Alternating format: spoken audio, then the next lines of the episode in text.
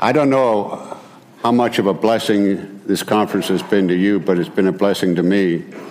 And one of the reasons that it has been a blessing is the skill of the musician or the piano player or whatever. Should I call you the music minister? Yeah, he's a music minister, all right. He's a music minister, okay. And one of the things that I am taking as a point of personal privilege is I want him to introduce to us a song that I met or encountered in Korea. One of my students came in and said, "Teacher, do you know this song?" And I did not know the song, but it is one of the most profound Christian songs that I've ever heard. It's not widely known. It's available on the internet. It's available on YouTube. You can get it and the lyrics if you like. But I'd like Brother Mark to sing for us "In Christ Alone."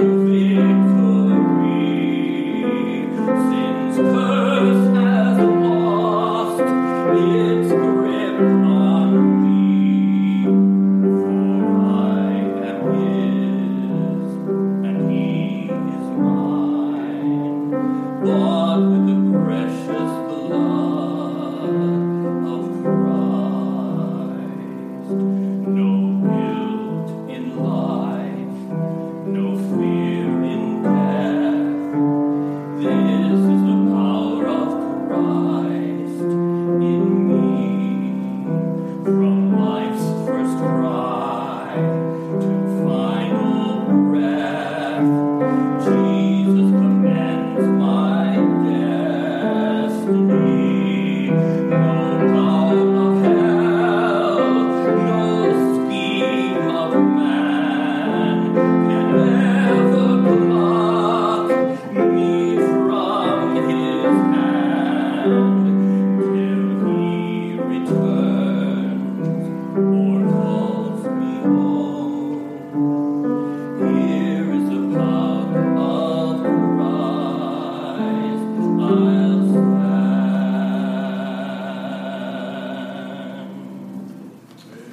You like it? Let's have an amen if you like it. That is one of the most theologically complete songs of the modern contemporary era, and a lot of our modern hymnody is kind of frothy and skimming the surface, but that gets it all: death, burial, and resurrection. Welcome to the conference again. This is sermon number 4 in the parade of the ladies in John's Gospel. We're in John chapter 11. But let me start out by introducing it, and I hope I can get the introduction done faster than the brother did last night, because he was at the end of his sermon when he finished his introduction. Amen? Okay. I am on a personal crusade. I am on a personal vendetta.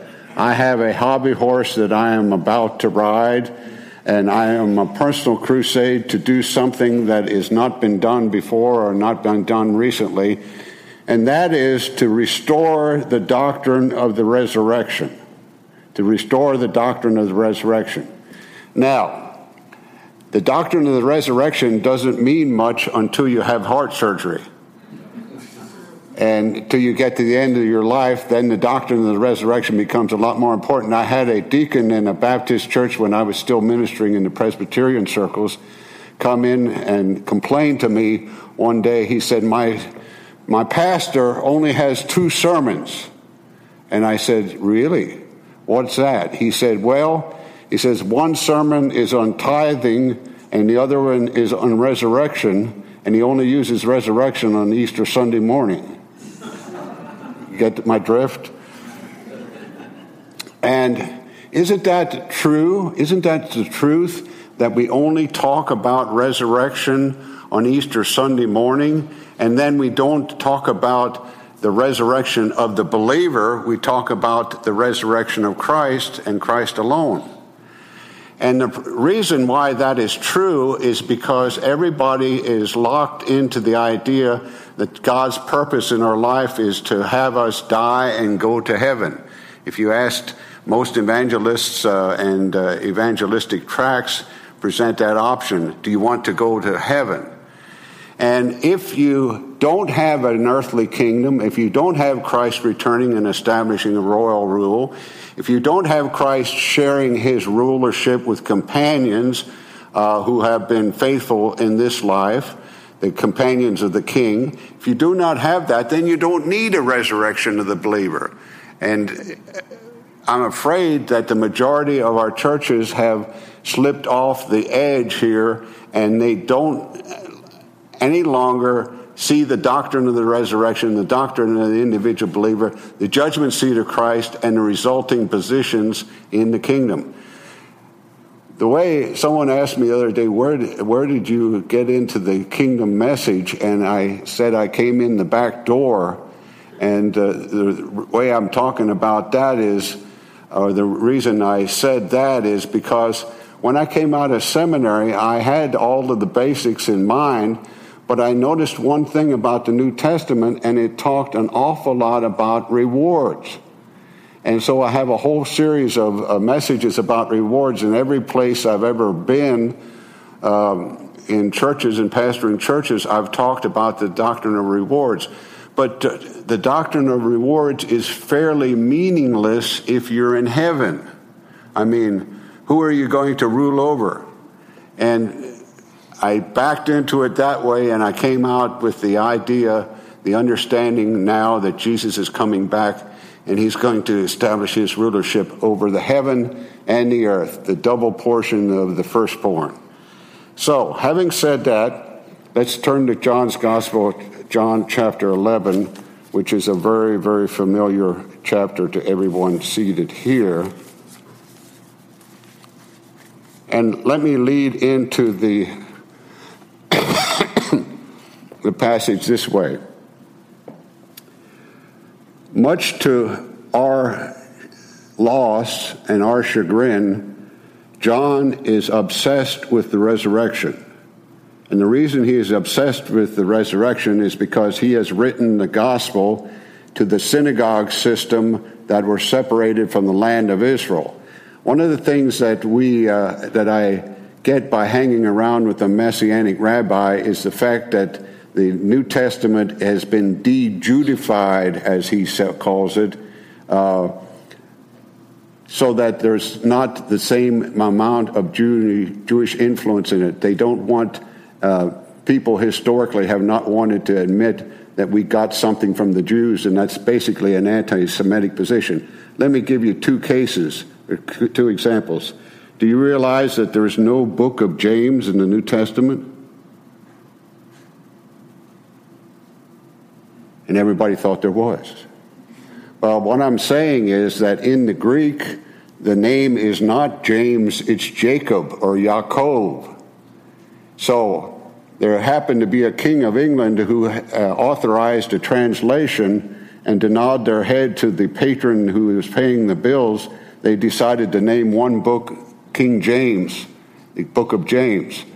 And all that does is de-Judify it. It makes it less Jewish in nature. We are inheritors of the sons of Abraham, and we are grafted into the olive tree, and therefore we should magnify and understand and have the Jewish backgrounds as we approach the focus of Scripture.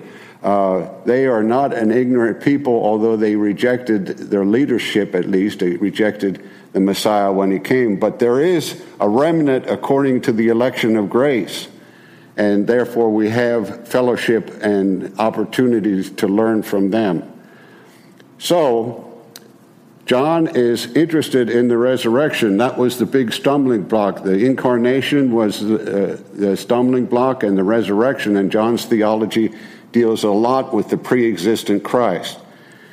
So as we go through the book, we see, first of all, the wedding feast. We talked about that in our first message. Then the wedding feast implies a resurrection, does it not?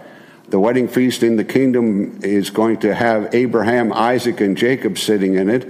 And therefore, they're going to be in resurrection bodies, just like we are going to be in resurrection bodies. And we're going to sit down at the table with Abraham, Isaac, and Jacob in the kingdom of heaven, or kingdom of God.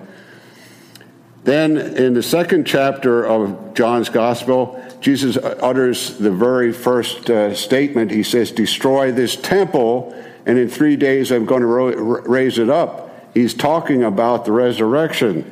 In the next section, we have the story of Nicodemus, where Jesus says, you need to be born from above, and that's talking about resurrection in accordance with Ezekiel chapter 36, and that's why it was an astonishment to Jesus that the chief theologian of Israel did not understand that the kingdom that is reestablished in the book of Ezekiel comes after the resurrection of the body.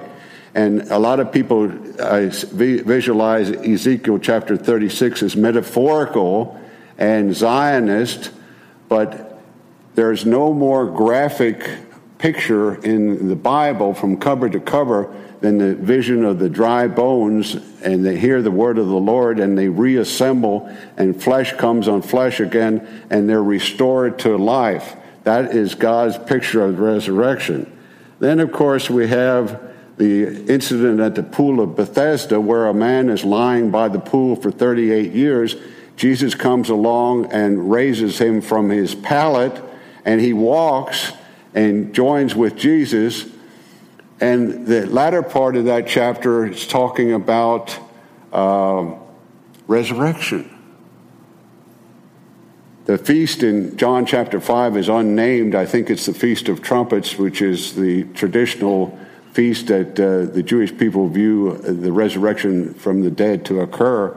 So here we have another illustration in a sign parabolic form that there's going to be a resurrection. Then we move on to the Jesus healing the man who was born blind. He was born without eyes. He was blind from birth. He had no life in his eyes. And Jesus spits on the ground and makes clay. Isn't that fun? Why did he do that? He was reenacting what he had done in the first place, because man was made of clay. So Jesus was there in the Garden of Eden, fashioning the man like on The Hebrew suggests the wheel of a potter. He was forming and shaping. I used to, in my ignorance, think that there was a pile of dust there, and God breathed his spirit into the pile of dust and kind of formed it. And that's not what the Scripture says. The Scripture says that the water and the clay were combined together, and God formed man out of that. So we have a reenactment of creation, again, a resurrection motif. And then we have the shepherd and the sheep. There's two folds of sheep in John chapter 10. The great shepherd of the sheep, again, he's alluding to Ezekiel, and he says, "This is the sheep, and this is the sheepfold." The sheepfold is a picture of the messianic kingdom. And he says, "I have other sheep to gather." He's going to recover the lost tribes of Israel and bring them into the fold as well. The ones who were scattered or dispersed abroad, he's going to bring them. So all through John's gospel, he is obsessed over and over again, and you can see glints and hints like I talked about last night, where Nicodemus says, or the Pharisees say to Nicodemus, "Search the Scriptures, because no prophet is to arise from Galilee," making a play on words of Jesus' resurrection. So my point of view is that John is very, very much concerned with the resurrection. So now we come to the very familiar John chapter 11. And the sequence is sequence number 16 in the book. And the title, of course, is I Am the Resurrection and the Life. Again, we have a chiastic structure in John chapter 11. And one of the things you can see when you make copies of these files is this in detail.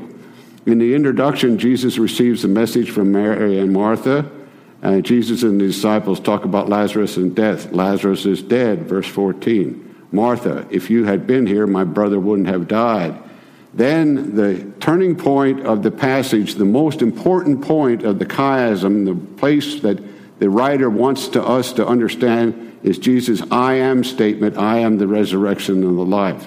And Mary says, Lord, if you had been here, my brother wouldn't have died. And she repeats the same verbiage that Martha had given it.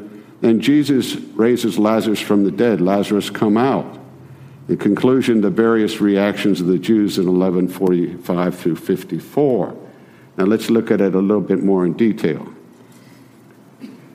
Follow with me in your Bibles in John chapter 11, verses 1 through 6. Lazarus is sick. Now a certain man, often used to introduce a story, Lazarus, Eliezer in Hebrew, God is my helper. There are two other men named Lazarus, Eliezer in the Scripture. One is in the parable of the rich man and Lazarus, and one is the servant of Abraham. The servant of Abraham was clearly a Gentile, and as I suggested last year, the poor man named Lazarus, the beggar at the gate of the rich man, was also a Gentile because he hung around with dogs. And dogs was a term that was derogatory term used by the Jews for the Gentiles. Mary and Martha, Martha and Mary, two sisters. Often in the Old Testament, the two cities of Samaria and Jerusalem were presented as two sisters. Ezekiel 23, verses 1 through 21. Son of man, there were two daughters of one mother, and their names were Ohola, the oldest, and Oholibah, her sister. Samaria is Ohola, and Jerusalem is Oholibah. Ohola means she who has a tent. This is likely a reference to the temple on Mount Gerizim. Oholibah means my tent is in her. This is a reference to the temple on Mount Zion. Okay, pardon me. I'm going to disrobe here in front of God and everybody, because I'm warm.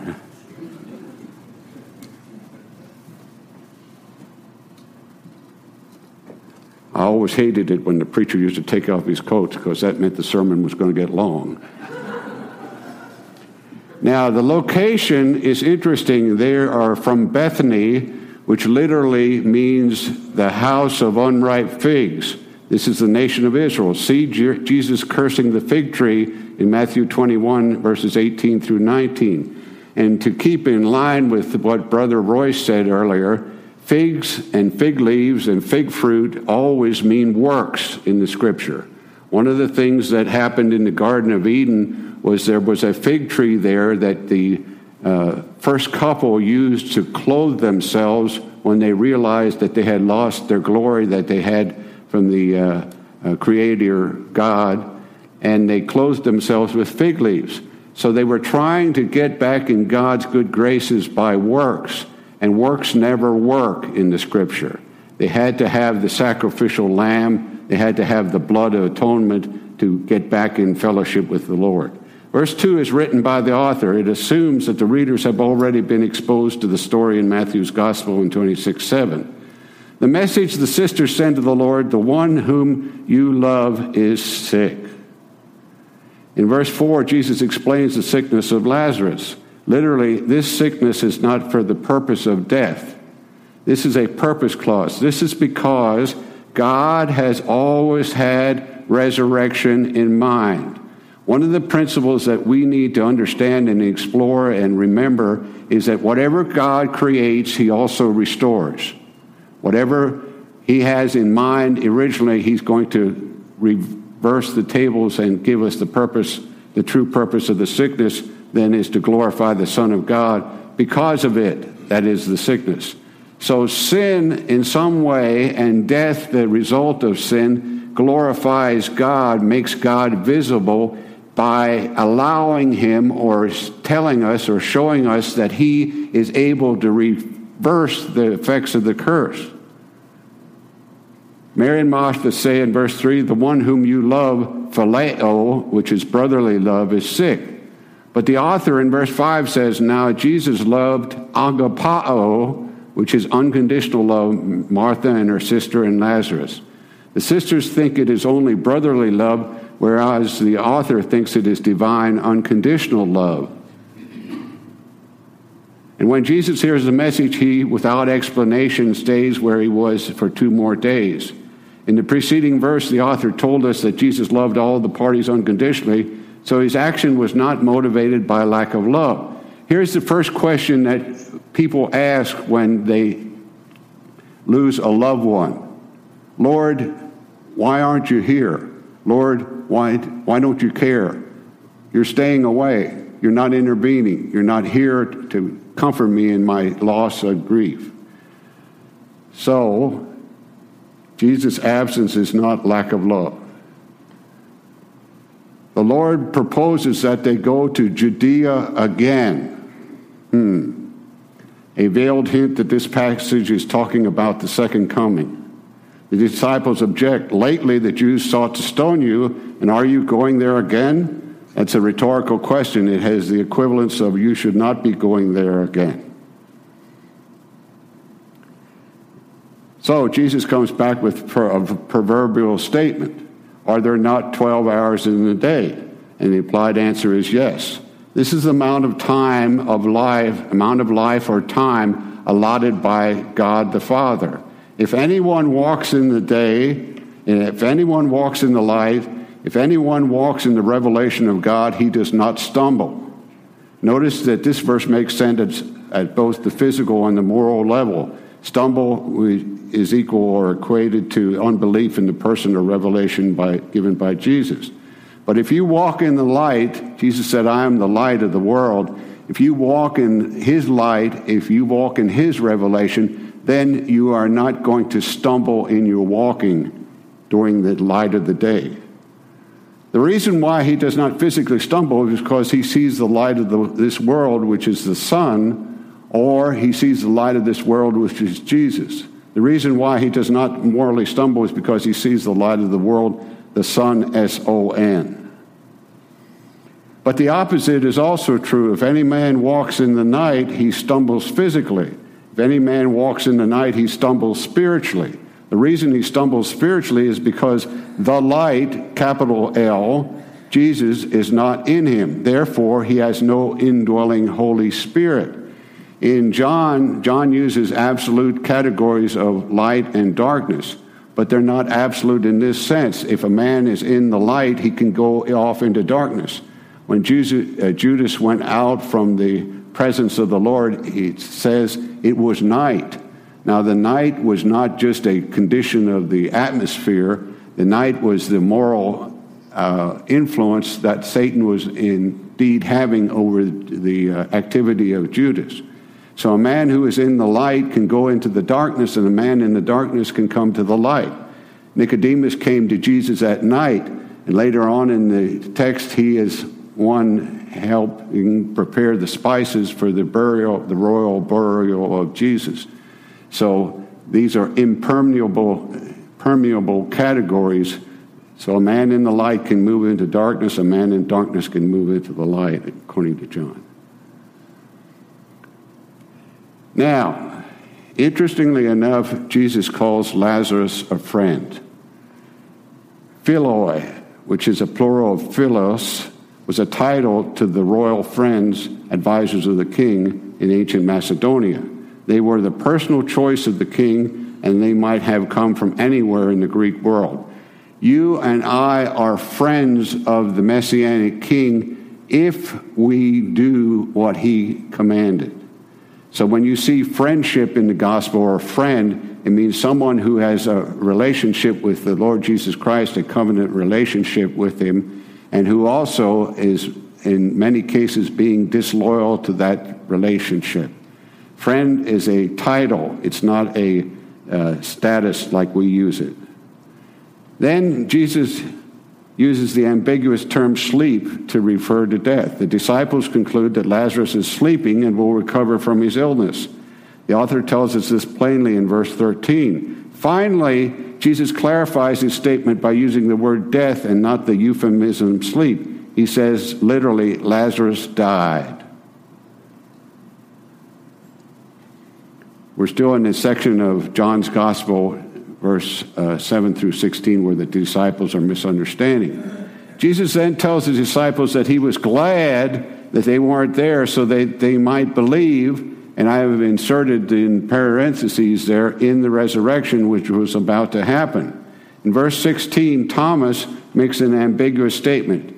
Does he mean, let us go that we may die with him, Lazarus, or Jesus? Compare Galatians 2:20, where disciples are considered to have been crucified with Christ. This may be why he was called the twin.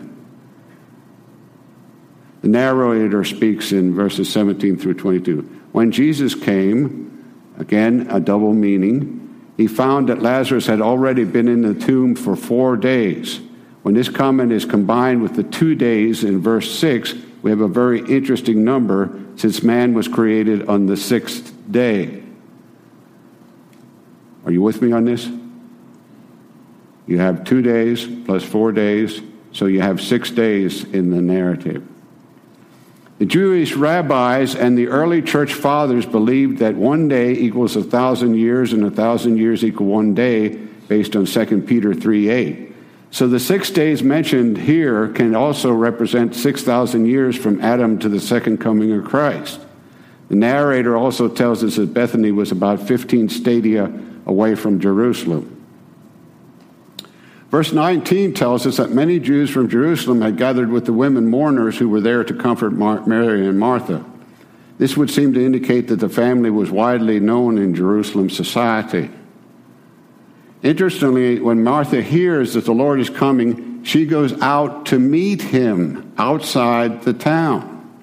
The Greek root for the verb to meet is the same one Paul uses in 1 Thessalonians 4:17. It talks about believers meeting the Lord in the air. Mary, without explanation, remains in the house. Martha begins the interview with the Lord that says if he had been there, but he wasn't, her brother would not have died. The truth is, as I suggested last night, no one ever died in the presence of the Lord, even the thief on the cross. But then Martha, with a statement of faith, tells the Lord that whatever he asks of God, God will give it to him. 1 John 3:22 says, and whatever we ask, we receive from him, because we keep his commandments and do those things that are pleasing in his sight. If you want to have power in prayer, then you keep his commandments and do whatever pleases the Lord. Continuing the interaction with Martha, the Lord answers her statement of faith with an unconditional promise. Your brother will rise again. Martha answers with a statement about the resurrection. The resurrection of the dead is the 13th principle of the Jewish faith. So you wonder all through the narrative in the New Testament why the disciples had so much problem believing in the resurrection. She knew that Lazarus would rise again in the resurrection at the last day, the day of judgment. The last day in the Gospel of John. This is the will of him who sent me, that I should lose none of all that he has given me, but raise them up at the last day.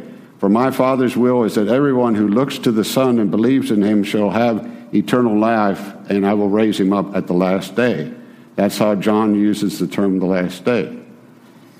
No one can come to me unless the Father who sent me, draws him, and I will raise him up at the last day.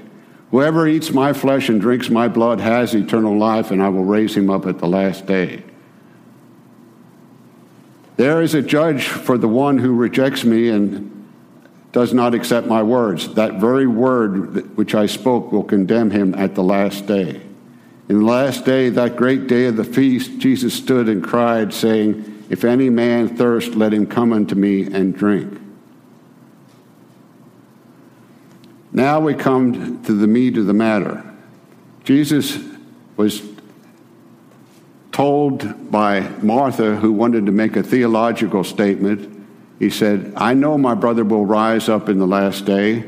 And Jesus then reveals something that he had not revealed before. We notice we have the fifth I am statement here in John's Gospel. I am the resurrection and the life. Every one of the statements is important, but Jesus explains more. Everyone who believes in me, even though he may physically die, he shall live again. Resurrection. To this group of believers, Jesus is the resurrection. But there's another possibility when Jesus comes back. Whoever is alive, it should be translated, is alive and believes in me shall never die. Oume in the Greek. The reason is because he shall receive a new body without dying. This is described in 1 Corinthians 15, 51 and 52 using the words, we shall not all sleep, physically die, but we shall all be changed. To these people, Jesus becomes the life. So let's back up a minute. Wherever you have a resurrection, you also have a rapture. So there's two possibilities for the believer, the one who believes in me. First of all, you're going to be alive when Christ comes back, and to that person, you're going to receive Jesus as the life giver, the one who gives you the new resurrection body. As Paul would say, to be clothed upon. We do not want to be unclothed. We want to be clothed upon. We want that heavenly body that's already hanging in the closet of heaven to come and encompass us and wrap itself around us. And the other possibility is you might be in the grave, and to that person, whoever he may be, maybe me, maybe my wife, maybe any of you, that person has the power of the resurrection promise. Now, Jesus asked Martha if she believes what he had just told her. She replies threefold. She has a threefold confession of faith. She said, I believe that Jesus was the Christ, which according to 442 means he is the Savior of the world. It's a reference to his sacrificial death.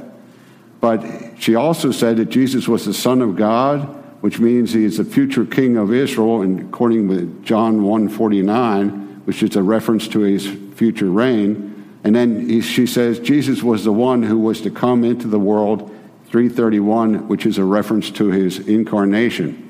So here in capsule form, we have all the bases covered. We have the past incarnation, we have the present sacrificial death, we have the future reign and coming again, all encapsulated in what Martha's confession of faith is. And John often does that in his statements. He often covers the past, present, and the future. Martha calls Mary secretly. The teacher has come and is calling for you. Mary arises, which is again a picture of resurrection, quickly, and came out of the village of Bethany, the symbol of Israel. Jesus had not yet entered the village. If the church meets the Lord in the air, then he does not enter Israel until he lands on the Mount of Olives. The Jewish people who are mourning follow Mary up when they see that she rose up quickly. Mary and the people who followed her fall down at the feet of Jesus, and Mary says the same thing that Martha had said earlier. If you had been here, my brother would not have died. Now, I should pound in the pulpit, because when you pound in the pulpit, that means you're not sure what you're about to say. I am thinking here that Lazarus represents the righteous dead of Israel, Martha represents the present-day church, and Mary represents the 144,000 sons of Israel of the last days. But I'm not certain of that, and I think my integrity requires me to confess that to you. But I've been developing the theme this week that each of the characters that we're dealing with are representative characters, and that's why I suggested that. Jesus does two things when he sees Mary and the other Jews weeping, and I would suggest that these are legitimate responses when you lose a loved one. First of all, he groans within himself. This is literally an expression of anger. It's equivalent to the snort of a horse when a horse stomps and snorts. Secondly, he weeps. The word here means he sheds tears. It's not the same word describing the mourners weeping. The Jews say, see how he loved him, but they use the word for brotherly love, again, not divine love. Brotherly love is not sufficient when describing God's love for us. Unconditional divine love is the only sufficient word for describing God's love for us, and God's love leads to the restoration of all things, as I said before. The response then is, could not this man who opened the eyes of the blind also have kept this man from dying? This question expects the answer, yes. Jesus groans within himself a second time. The tomb was a cave. They go to the tomb. We are to think of the cave of Moses and Elijah. The stone is to seal the grave, but it also reminds us of the stone tablets of the law. The law brings death. It does not bring resurrection. Martha objects since he was already dead 4 days. If 4 days equal 4,000 years, then we are talking about the time from the fall of man to the time of Jesus. Death had reigned all that time. But Jesus challenges Martha, did I not say to you that if you would believe, I am the resurrection and the life, that you would see the glory of God? Probably this refers to the glory of the resurrection. Glory has a dual meaning. In one case, it means praise. In other cases, it means the resurrection and the second coming. Jesus said in 11:4 that Lazarus' sickness was not designed to lead to death, but for the sake of the glory of God. Jesus prays in 17:24 that he wants all believers to behold his glory. Jesus prays out loud for the sake of the people surrounding him at the cave or the tomb. Verse 43, Jesus shouts with a loud voice, Lazarus, come forth, and someone has wisely observed that he called him by name, or all the people in the cemetery would have emptied out. 1 Thessalonians 4:16, the Lord himself will descend from heaven with a shout. Jesus shouts with a shout, with the voice of the archangel, with the trumpet of God, on the Feast of Trumpets, no doubt. Jesus comes forth, Lazarus comes forth, still bound in grave clothes, so he couldn't walk. Lazarus comes forth with his face wrapped in a cloth, the same word as the veil of Moses, so he couldn't see. He couldn't walk and he couldn't see. The command of Jesus to those surrounding him is to loose him from the things that bind him. He now has resurrection power available to allow him to see and to walk. He is no longer bound by the law of sin and death. The reaction, first reaction, belief. Second reaction, unbelief. The chief priests, the Sadducees, and the Pharisees gathered a council. They held a meeting of the Sanhedrin. What shall we do? If we let him alone like this, everyone will believe in him. We should not hold the Jewish people so accountable to believe that he was not crucified except by a minority of leadership who were in danger of losing their position. The logical question then would be, what will happen if everyone believes in him? The answer is interesting. The Romans who ruled Israel at that time will come with armies and take away our place, the temple, and the nation, scattering into activity. That's what the high priest said. This is ironic. They kill him to prevent this from happening. In 40 years to a day, it happens. So the high priest, being the high priest that year, he was under the influence of the prophetic spirit. Caiaphas, the high priest that year, they rotated the priesthood, tells them that they knew nothing at all. Ironically, this is true because they don't believe in Jesus. Then he says, it is expedient that one man die in place of the people so that the nation doesn't perish. This is the classic statement of the substitutionary atonement of our Lord Jesus Christ, and it is uttered by an unbeliever. Very ironic. To make sure we understand the irony, John tells us that he did not originate that thought, but speaking under the control of the Holy Spirit, who spoke through the office of the high priest. The prophecy meant two things. First, Jesus would die for the nation of Judah, the southern kingdom, and secondly, also for the nation of Israel, northern kingdom, who had been scattered abroad. And that's the end of the story. So, why do we need the resurrection? Because God is coming back, Jesus is coming back, and he is going to establish a kingdom. He's going to finally give us good government that we don't have to have an election every so often. And he's going to share in that rule.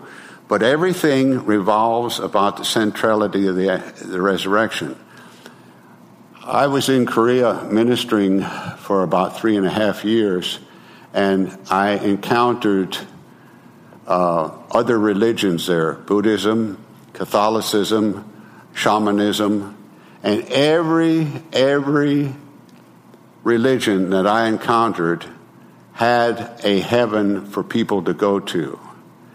And one of my clients, who was a psychiatrist, a medical doctor who I was teaching English or practicing English with, said to me one time, looked me dead in the eye and said, "Why do you Christians practice shamanism?" And I said, "What do you mean?" He said, "Well, every year at this time, the mothers, Christian mothers, gather in church and pray that their kids will get into the best schools and have the highest degrees and results on their test scores, and so that they can have high status and get good jobs and get good positions." He said, "That's just pure shamanism." And that got me thinking. I said, what is there so unique about Christianity that all other religions have nothing to say about? And that is simply this: not that we're going to heaven, everybody's going to heaven according to world religions, but that we're going to come back, we're going to be resurrected from the dead.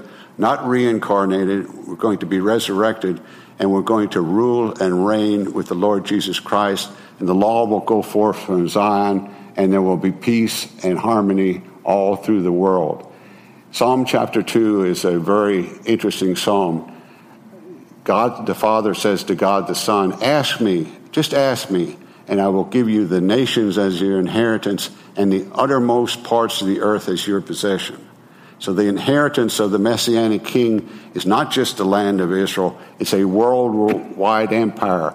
From the history of man and almost from the Tower of Babel on, every civilization that has arisen in history, the Chinese, the Mongols, every civilization in history has had this urge to empire, this urge to empire. When we get prosperous, when we get successful, when we get militarized, then we got to go conquer the world. That's what we got to do. We got to rule over people. The urge to dominion that has been perverted by sin. But God has a different alternative. His idea is that yes, we will have an empire. Yes, we will have a worldwide dominion. But it will be done with people who have been proven in the fiery furnace of testing, people who have been willing to live by faith in spite of the whole world going in the opposite direction. And that is our hope, and that is our promise. Let us pray. Father in heaven, Thank you for the promise of the resurrection. It's a precious gift and promise to us who are getting old in life, and we look forward to that time when the trumpet will blow and the dead in Christ shall rise, and we who are alive shall be caught up to meet the Lord in the air and evermore be with the Lord. We pray those things now in Jesus' name. Amen.